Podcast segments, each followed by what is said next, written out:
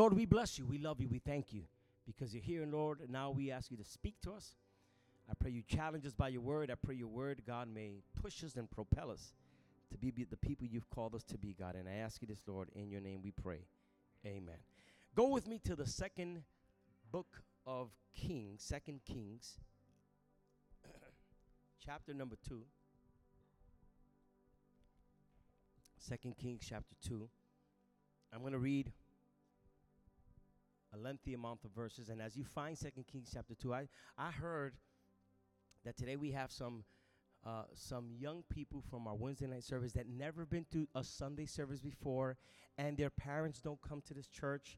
But Pastor Jonathan has been ministering to them, into parenthesis, harassing them to come to church on Sundays and they're here today. I want all of the Wednesday folk that are here to please stand. Please stand if you're here Wednesday night and this first time. Amen. Welcome home. Welcome home. Welcome home. Second Kings chapter 2 verses 1 and on. It says, "In the name of the Father, Son, and the Holy Spirit." When the Lord was about to take Elijah up to heaven in a whirlwind, Elijah and Elisha were on their way to Gilgal. Elijah said to Elisha, Stay here in Gilgal. The Lord has sent me to Bethel. But Elisha said, As surely as the Lord lives and you live, I will not leave you. And so they went down to Bethel. The company of the prophets at Bethel came to Elijah and asked, Do you know that the Lord is going to take your master away from you today? Yes, I know, Elisha replied. So be quiet. If that was a Puerto Rican talking, that so be quiet is, I'll leave it at that. Then Elisha said to him for a second time, Stay here. Elisha, the Lord has sent me to Jericho. And he replied, Surely as the Lord lives and as you live, I will not leave you. So they went up to Jericho. And the company of prophets at Jericho went to Elisha and asked him, Do you know that the Lord is going to take your master from you today? Yes, I know, he replied. Mind your business. Then Elijah said to him for a third time, Stay here. The Lord has sent me to the Jordan. And he replied, Surely as the Lord lives and as you live, I will not leave you. So the two of them walked on. And so I want you to muster the strength you have and touch your neighbor and tell your neighbor staying is not an option. Tell him. No, no, no, no. He ain't hear you. Tell him staying is not an option. It's not an option.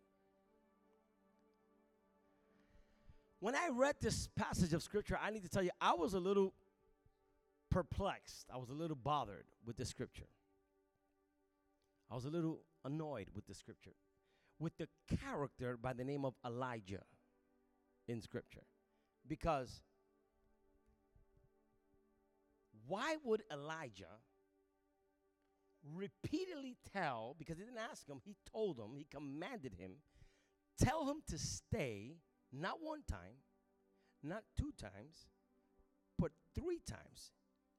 On three different geographic locations, he tells him to stay. Now, why was I upset? Because if you read the chapters before, you realize that the only reason why Elisha is following Elijah because Elijah told him to follow him. You don't believe me? Second, First Kings chapter 19, verse 19 says, So Elijah went there and found Elisha, son of Shaphat. Look what he was doing. He wasn't playing tic tac toe. He wasn't playing Tetris. He wasn't playing. Look, look what he was doing. He was plowing with 12 yoke of oxen. What does that tell me? He was wealthy. What does that tell me? He had resources. What did he tell me? He was a man of business he was a man of work. When Elijah finds Elisha, he finds him in his element. He was plowing with 12 yoke of oxen, and he himself was driving the 12th pair. So that tells me there were 12 oxen. There were 12 yoke of oxen, which means he had business. He was a philanthropist, entrepreneur. And he himself was driving the 12. Elijah went up to him, threw his mantle or his cloak around him, and Elijah then left his oxen and ran after Elijah. And then he tells him, Let me kiss my mother and my father goodbye, and then I will come with you. So the throwing of the cloak, the putting the cloak over Elisha, was a way of telling Elisha, Leave everything and become my servant and become my disciple. But to be my disciple, here is the condition you have to abandon it all and follow me. Okay. So he says, Let me kiss my mom and my dad, and I'll go with you. Verse 21. So Elijah left him. So Elijah left him and went back. He took his yoke of oxen, he slaughtered them. He destroyed it as if to say, I am never coming back to do this again. Slaughtering is saying is, I'm going to follow you for the rest of my life because coming back is not an option.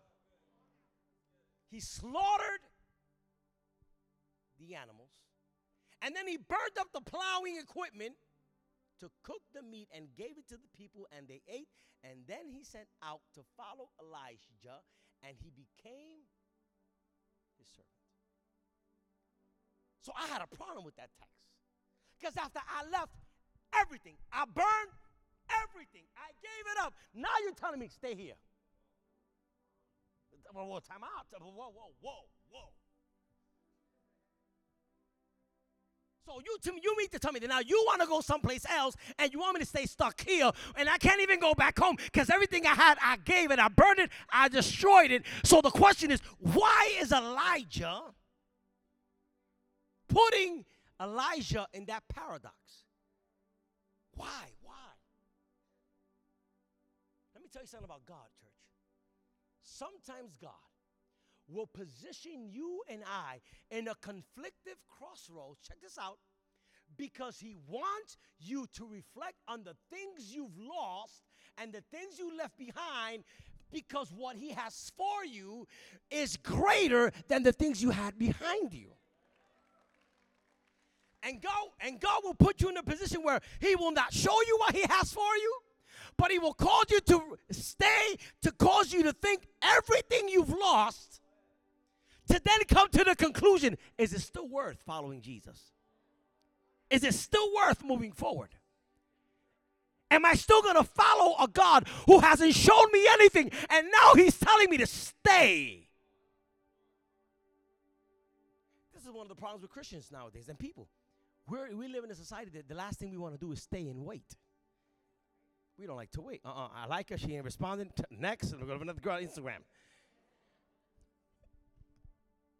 But we got to be the kind of people that understands the power of waiting. The power of waiting. Let me explain to you the power of waiting.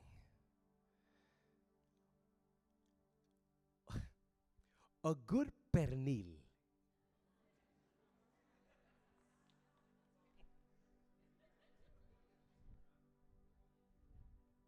know, you can smell pernil a mile away.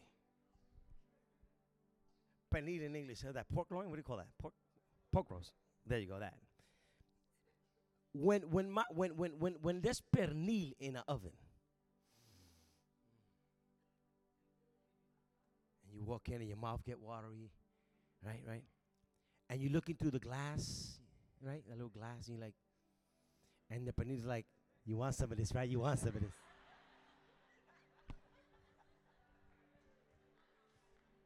The vanilla is right there, like, right? But there, there's something about, there's a sign, there's a, there's a way you know when the pernil is ready to eat. And that's when the, the fat, the, the, the, the skin gets crispy and brownish, right? And you're looking at the glass, but it's still not crispy yet. So that tells you it's not time. Now, what happens if you open the oven when the meat is not cooked and you take a bite out of that? It don't matter how good it smells, if it's raw, ain't gonna do no good. And, and, and sometimes, sometimes we see ourselves and we see God's promise in the oven, but we don't want to wait because we're so enticed by the smell that we don't want to allow the process to take its place. And I'm going to tell you, wait. Don't put the fork in it when it's still raw because you're going to get sick and digestion problems.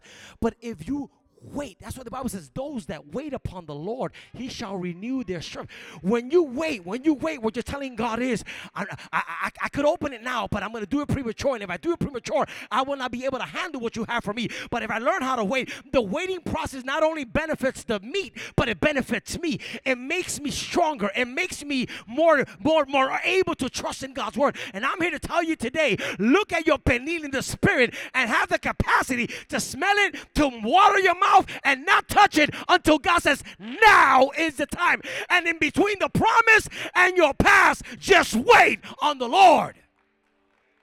Listen to me. And so Elijah tells Elisha, Stay here. And he tells him four places to stay. And those are the four places I'm going to talk about today, and we're going to go.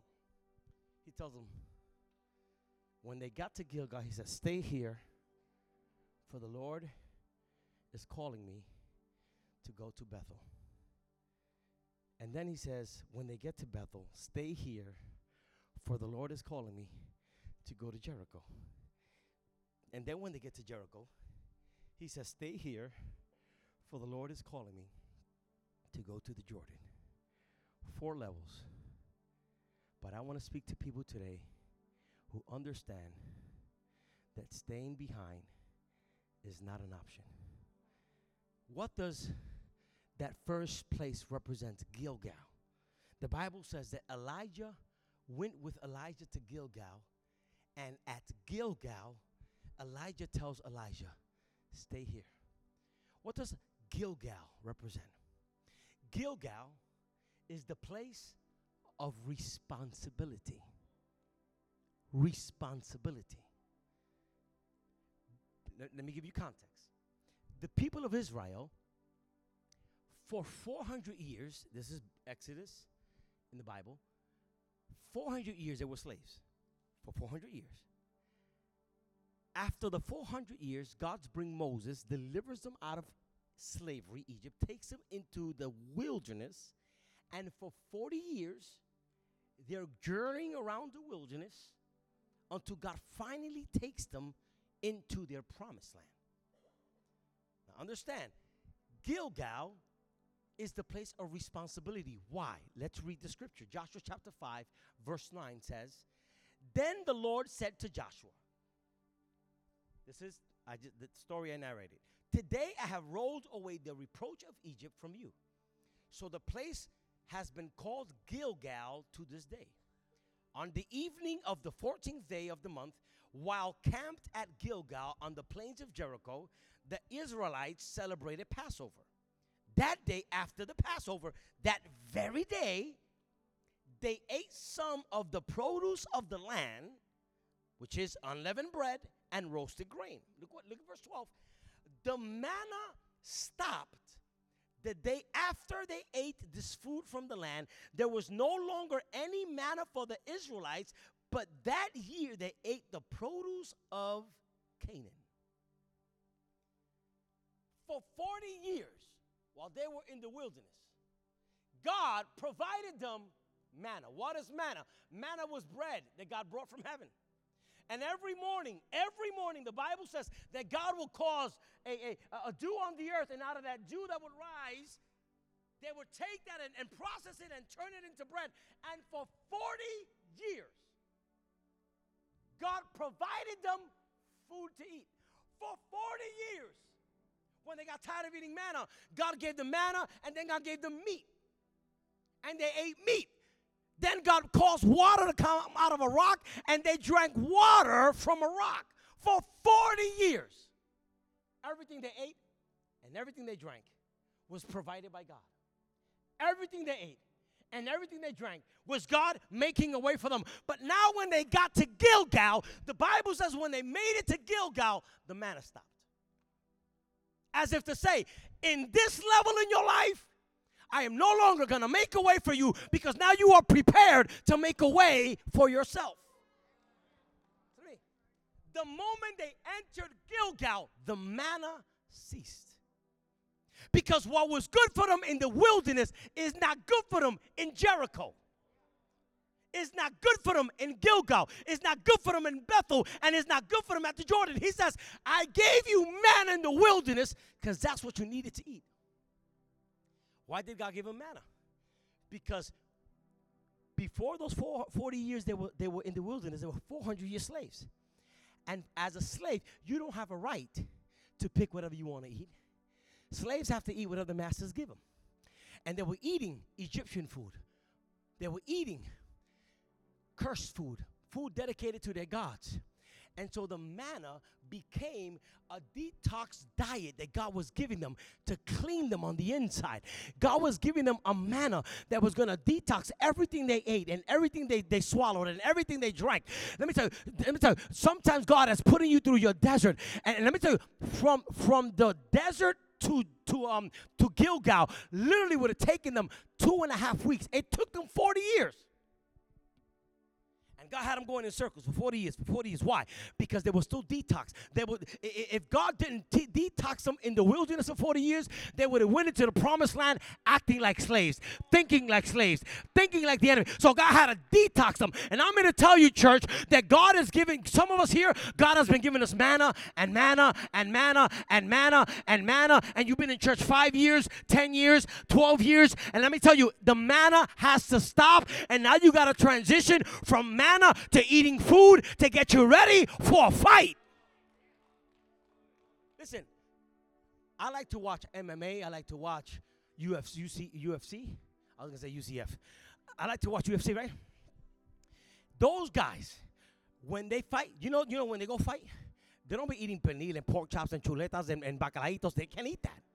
Uh-uh, they can't eat chicken nuggets. Those guys, when they're gonna go to fight, they gotta eat a special diet they got to eat a special food because the food they're going to eat is going to give them the nutrition they need so that when they stand on, on, on the battlefield and when they stand in the octagon and when they stand to fight, the food on the inside will give them the resistance not only to counter punch but to receive a blow. And I'm here to tell you, church, you've been eating, you've been eating spiritual milk all these years, but God is telling you if you want to be able to go into your Gilgal, you got to understand that the manna will stop. You got to understand that God has a better, bigger, stronger diet for you. And the only way you can enter to that place is if you're willing to do away with what was good for you for the past and enter to a new realm where God wants to take you higher to the glory of His name. They had nothing to do with the manna. They just benefited from the provision. But to eat in Gilgal, the Bible says they had to work it. In manna, everything came for free. In Gilgal, you need, you need to be responsible with what God gives you. In, in, in, in the desert, with the manna, everything was for free. And God wants to transition us from living life in the manna experience to living life at Gilgal, where we take ownership. God wants to take you to a place where you can grow God wants to take you to a place where you can mature. God wants to take you to a place where it flows milk and honey and grapes. God wants to take you to a place where bigger, greater, and stronger things will happen. And so the prophet is telling Elisha, Papa, Papa, stay here. Stay here. He said, No, no, no, no, no, uh uh, uh uh. I ain't leave my father's house and I ain't killing my animals for this. Uh-uh. I ain't going back to that. Uh-uh. I'm gonna grow. And if you're growing, I'm growing with you. So the first place, the first place you need to go to is through Gilgal, which is a place of responsibility. I can't eat from the fruit of the land if I don't work the soil. I can't eat from the grapes if I don't plant seeds. I can't eat from the promised land if I don't work it. And so, for every one of you who are pursuing and believing that God has bigger and greater things for you, my question to you is what are you sowing? You can't go to Gilgal with manna. Uh uh-uh. uh you cannot go into Gilgal eating bread from the wilderness. You got to go into the promised land with the right diet. And so Elijah says, Live the Lord and live you. I'm not going to stay here. And so Elijah takes him to the next realm, to the next level. Because the quintessential question that I asked you this morning is leaving and staying is not an option. So he says, Papa, stay in Gilgal. At least you're not in the desert. Stay in Gilgal. No, no, no, no, no, no. Live God and live you, that wherever you go, I will follow you. And then he says, Okay, all right, all right, all right. So come with me. And then the Bible says that from Gilgal, he tells them, they make it to Bethel. And when they get to Bethel, Elijah tells Elijah, Elisha, stay here at Gilgal, for the Lord is calling me to Bethel. And what does Elijah says? Staying in Gilgal is not an option. Uh-uh. Now, what does Bethel represent? Bethel is the place of vision. Gilgal is the place of responsibility. Bethel is the place of vision. Let me give you this, the, the, the biblical undergird. Genesis 28, verse 10 and on says, Jacob left Beersheba. That's not a woman, that's a place. And set out for Haran. When he reached a certain place, he stopped for the night because the sun had set. Taking one of the stones there, he put it under his head as a pillow and he lay down to sleep. Look at what happened. He had a dream in which he saw a stairway resting on the earth with its top reaching to heaven. And the angels of God were ascending and descending on it. There above it stood the Lord and said, and he said, I am the Lord, the God of your father Abraham and the God of Isaac. I will give you and your descendants the land on which you are lying on. Your descendants will be like the dust of the earth, and you will spread out to the west, to the east, to the north, and to the south. All the peoples of the earth will be blessed through you and your offspring. I am with you and will watch over you wherever you go, and I will bring you back to this land. I will not leave you until I have done what I have promised you. When Jacob awoke from his sleep, he thought, Surely this is the Lord. The Lord is in this place, and I was not aware of it. When he was afraid, I'm sorry, he was afraid and said, How awesome is this place? There is none other than the house of God. This is the gate of heaven. At the, this house of God and gate of heaven. Verse 18 Early the next morning, Jacob took up a stone he had placed under his head and set it up as a pillar and poured oil on top of it. He called that place Bethel, through the, though the city used to be called Luz. So, what does Bethel represent? The place of vision. The place where he sees what God is doing in the heavenlies coming down in the earthly. And I'm here to tell you, church, I'm here to tell you, church. There's a process God is taking us through. There's a process God is want. God is endeavoring taking you and I because He wants. Listen, some of us, some of us here today, We've been hearing God has something, God has something, God's gonna do something, God's gonna do something, God's gonna do something. And you've been waiting, and you've been waiting, and you've been waiting, and you've been asking God when, and you've been asking how, and you've been asking Him through who. And here today, the Lord is telling you, I am gonna do it if you make it your business to find a way to get to Bethel. If you find a way to get to Bethel. Now, here's the deal. All Jacob did when he got to Bethel was get a rock, lay his head on it, and go to sleep. Now, why was Jacob laying his head on a rock and sleeping? Why? Because he was being persecuted by his brother Esau because he had deceived his brother, stole his birthright, stole his blessing, and Esau's out to kill him. And Jacob is running for his life. And in, in his in his endeavors to run away and not be killed, he goes into a place of rest. And when he goes into a place of rest, the Bible says that he has this vision. He sees a dream and he sees angels coming and, and descending and going up. And I'm here to tell you, church, in your moments of despair, in your moments of persecution, in your moments when the enemy rises against against you. The only thing you need to do is find a place to rest in the promises of God. In the moments of your challenges, don't go crazy. Find your Bethel and lay your head on a rock. What rock? Jesus is the rock of ages. Jesus is the rock of my salvation. In the middle of your oppression, in the middle of your battle, just lay on the Lord and trust in the Lord, and He will fight your battles. He says, Stay at Gilgal place of responsibility. No, I want more. Staying is not an option. Then he tells them, sad Bethel, place of vision. Stay here, cause here, you know, you know, you know, you know, a, a, a lot of people like to stay at Bethel, cause at Bethel you can see. It's crazy. When Moses sends the spies to, con- to, to, to spy the land, he sent 12 spies. Out of the 12 was Joshua and Caleb. The 12 spy, spies went over into the promised land. They were looking over the hills, and they were looking, and they were seeing the promised land. And when they came back, they said, OMG. The fruit there is unbelievable. The grapes are this big. It's unbelievable. Oh my God. What we saw and what we saw and what we saw was amazing. And then and then out of the 12, only two said we can we can conquer the land. But the other 10 said, Oh, it's beautiful, it's big, the fruit is big, but we can't conquer it and we can't fight it and we don't got what it takes. There's a lot of Christians living the Christian life just by sight. Oh my God, God is so good. This is so amazing. But you're not willing to take a step of faith because let me tell you, in order to see your vision come into reality, you got to be willing to go through a fight. In order to see what God has shown you in your spirit come to pass, you got to roll your sleeve and get ready to rumble. But many people prefer to stay from a distance and glance at what what could be instead of walking in to their destiny and their promise and their purpose in God.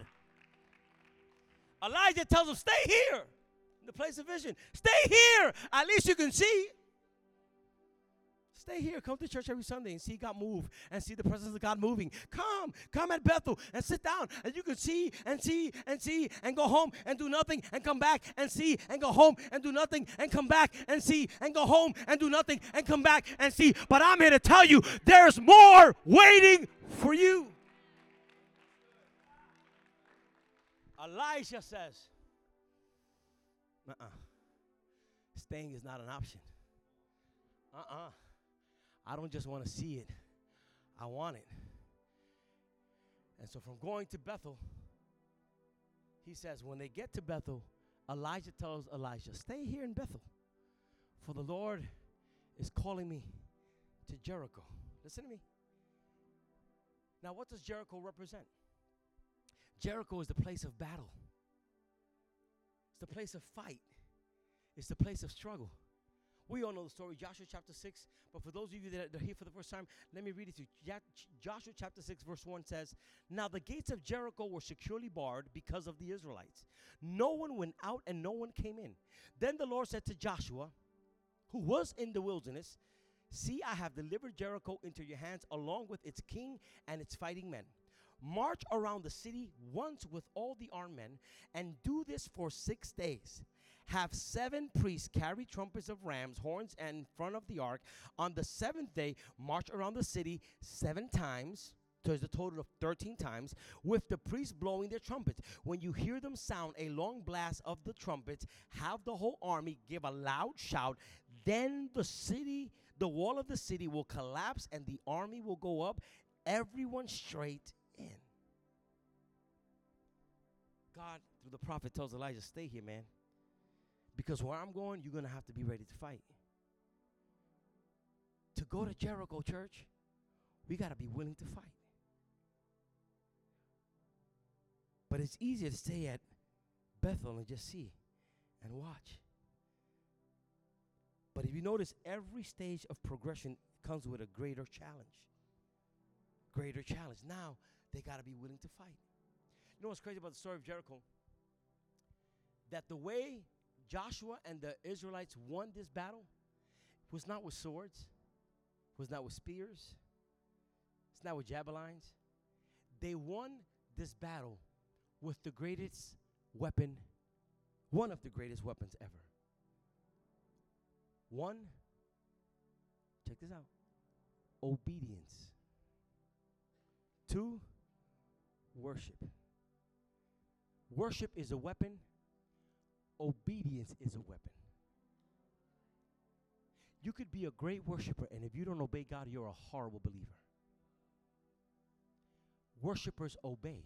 What, the, what does the Bible says? He says, I prefer obedience over sacrifice. So God tells Joshua, which by the way, Joshua was he was no joke. He was a fighter. He was that dude was like like like like he was a combination of Van Damme, Van Diesel, and Van who I don't know who somebody else. He was he was he was he was a fighter. And God tells him, for this fight, all I want you to do is walk around the walls. Walk around the walls. And he's walking day one. And at the end of the walk, he's ready. No, no, no, no, no, no. Go, go, good night. Go to sleep. Go to sleep. Good night. And there's a fighting spirit in Joshua. He wants to fight. But this battle, the weapons of this battle are not carnal. The weapons of this battle are spiritual and mighty through God for the pulling down of strongholds. And, and, so, day two, they all wake up. They all put on the shield and their armor and their swords and their helmet and their breastplate, and they're ready to fight. Walk again. You got to see thousands of soldiers making all this noise. Now, now, under, oh, oh understand this. Why would God have the soldiers and the army of Israel go around the city six days, early in the morning, and seven times on the seventh day. Why would he do that? Why would he do that? Why would he do that? Why would he do that? Ah, let me tell you why. Let me tell you why. Because when they would walk, they had armor. When, when, when, when, if you were living in the times of the Bible, you can tell when an army was coming. Because when they would walk, their, their, their, their equipment was made out of metal and silver. And it would so imagine early in the morning while you're sleeping behind the walls of Jericho, you hear an army outside the wall. And for six days, they were waking up terrorized by the sound of an army they couldn't see because the walls didn't let them see them.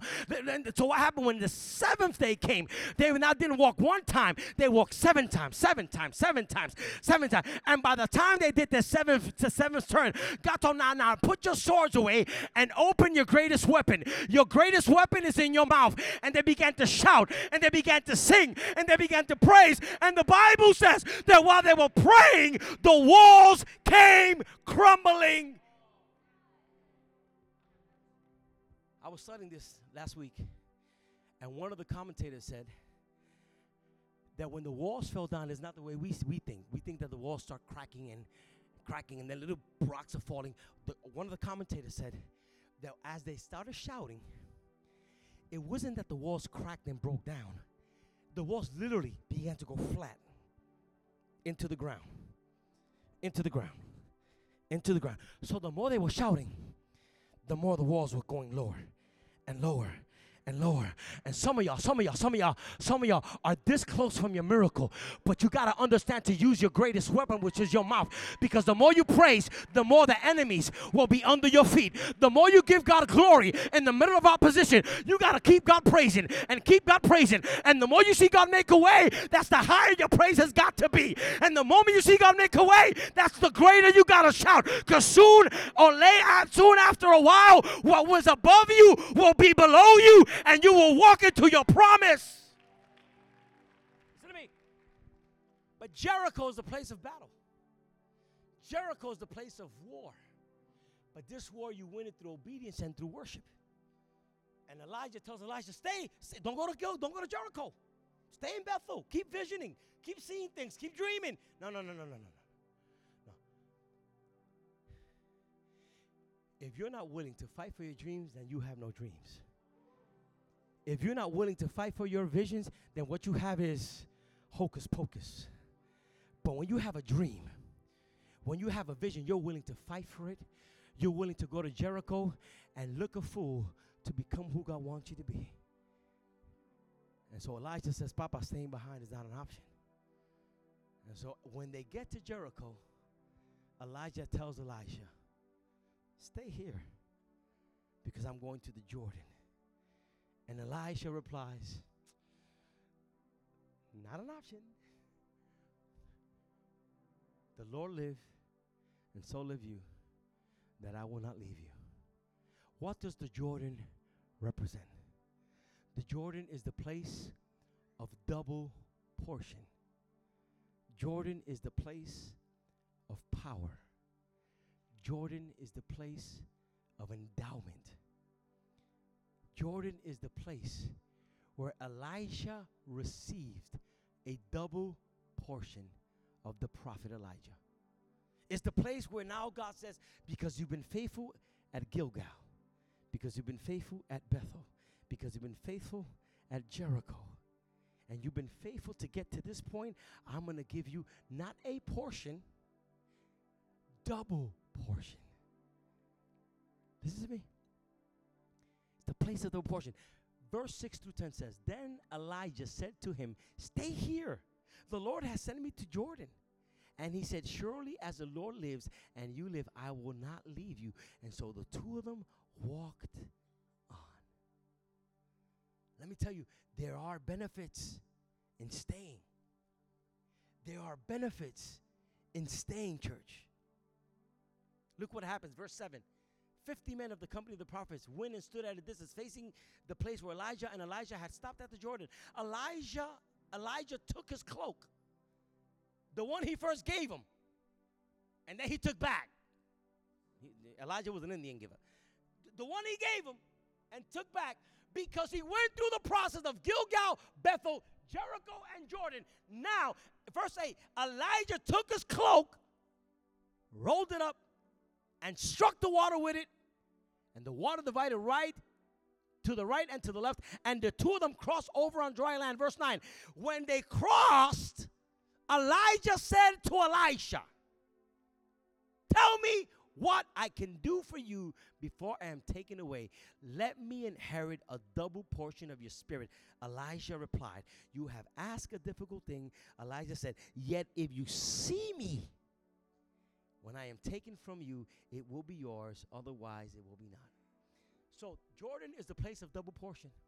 But even in Jordan, you still got to follow. Even in Jordan, you still got to be following Christ. Even in Jordan, you still got to be persistent. He says, Papa, I'll give it to you, but keep following me.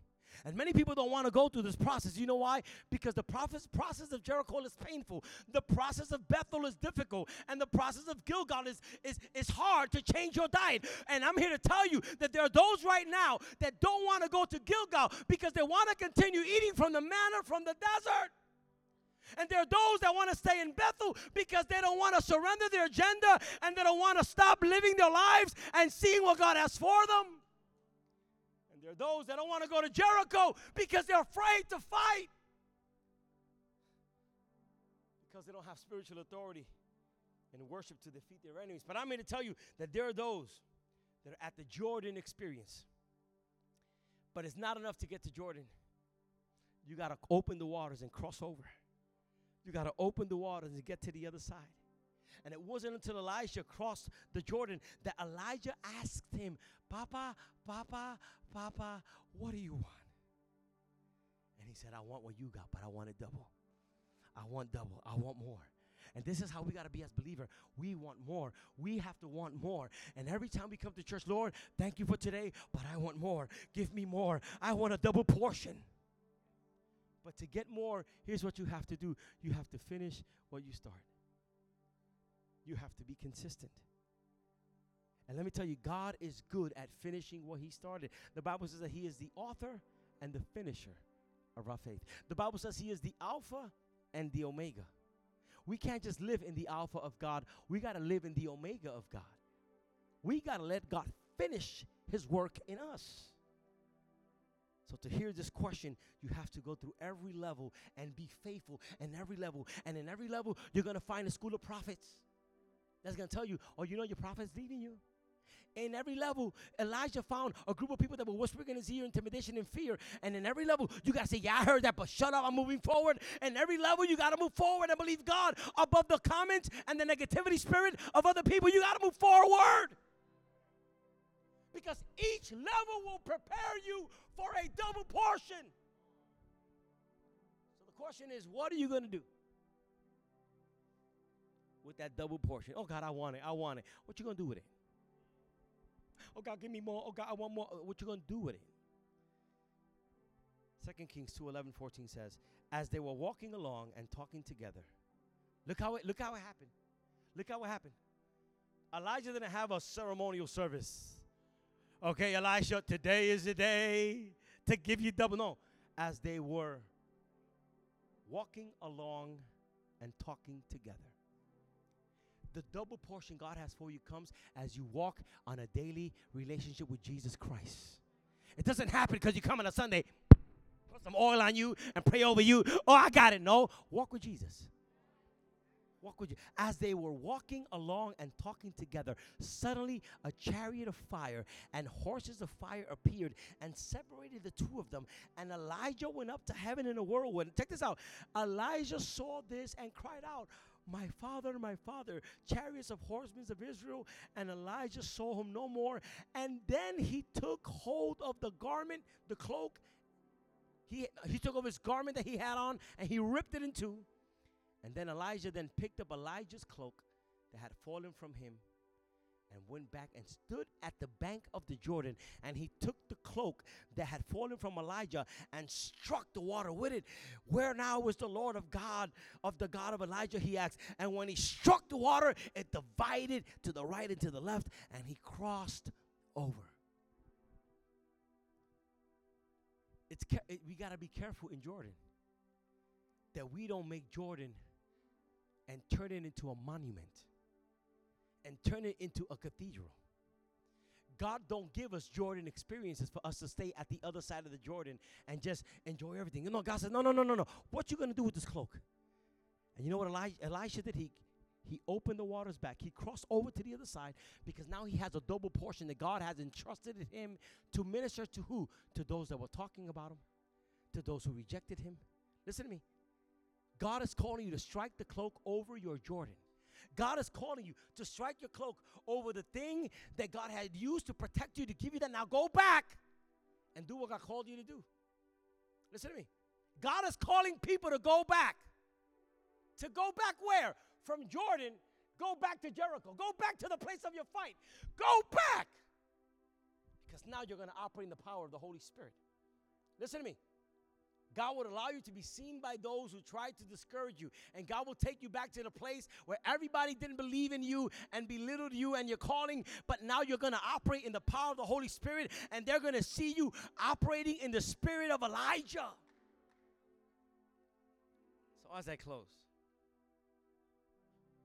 Elijah passed his ministry in Elisha only under the condition that Elijah followed the process. Elisha became a disciple of Elijah. He abandoned it all. Elisha left everything to follow Elijah. Are you willing to leave everything for Jesus? Are you willing to abandon everything for Jesus? Because if you do, then He'll give you a double portion of His Spirit. But you know what's sad about Elijah? Elijah, the main one, the first one, he passed down the cloak to Elisha. The mistake that Elijah did was that he never passed the cloak to someone else. He kept it. He died without transferring that double portion.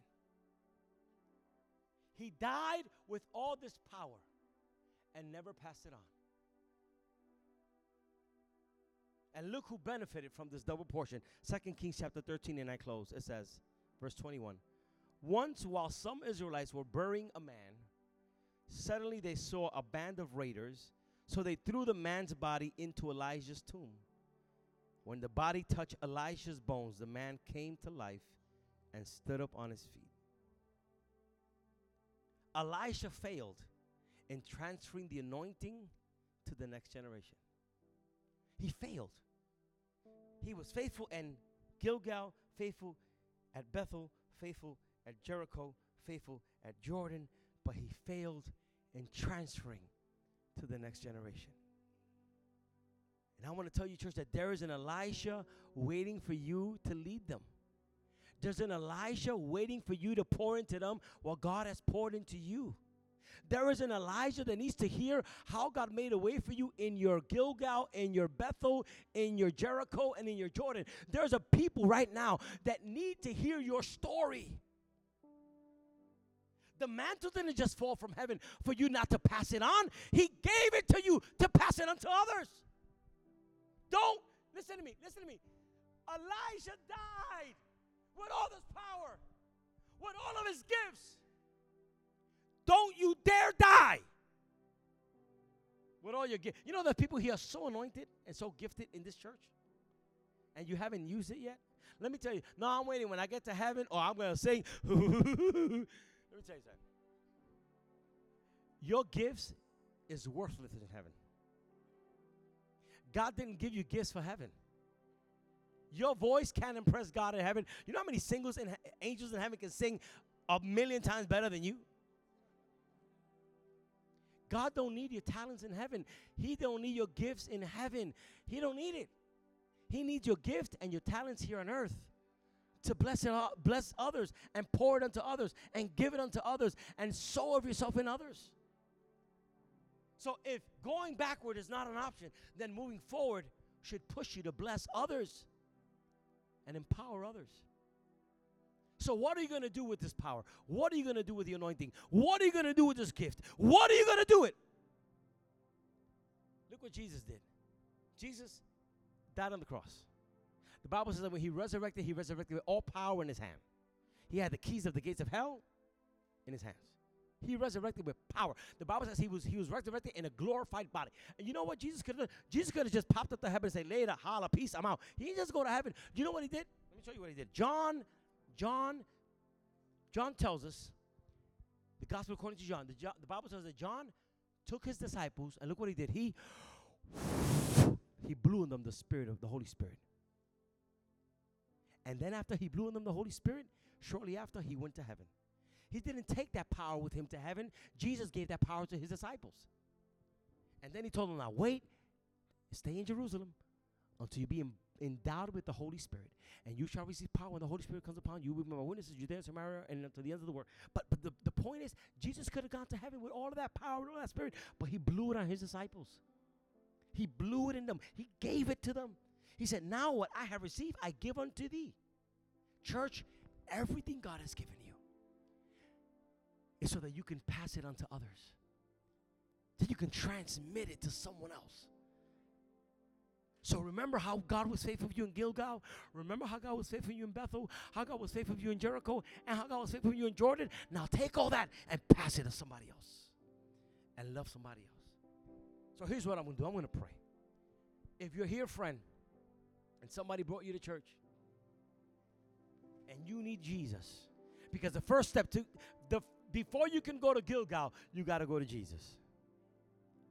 Before you can go to Jericho, you got to go to Jesus. So if you're here today and you want Jesus, Jesus can take you by the hand and usher you from level to level, from stage to stage, from purpose to purpose. So if you want Jesus, I'm going to count to three, and at the count of three, I want you to raise your hand like a rocket to the sky. You're going to shoot it up and you're going to say, I want Jesus.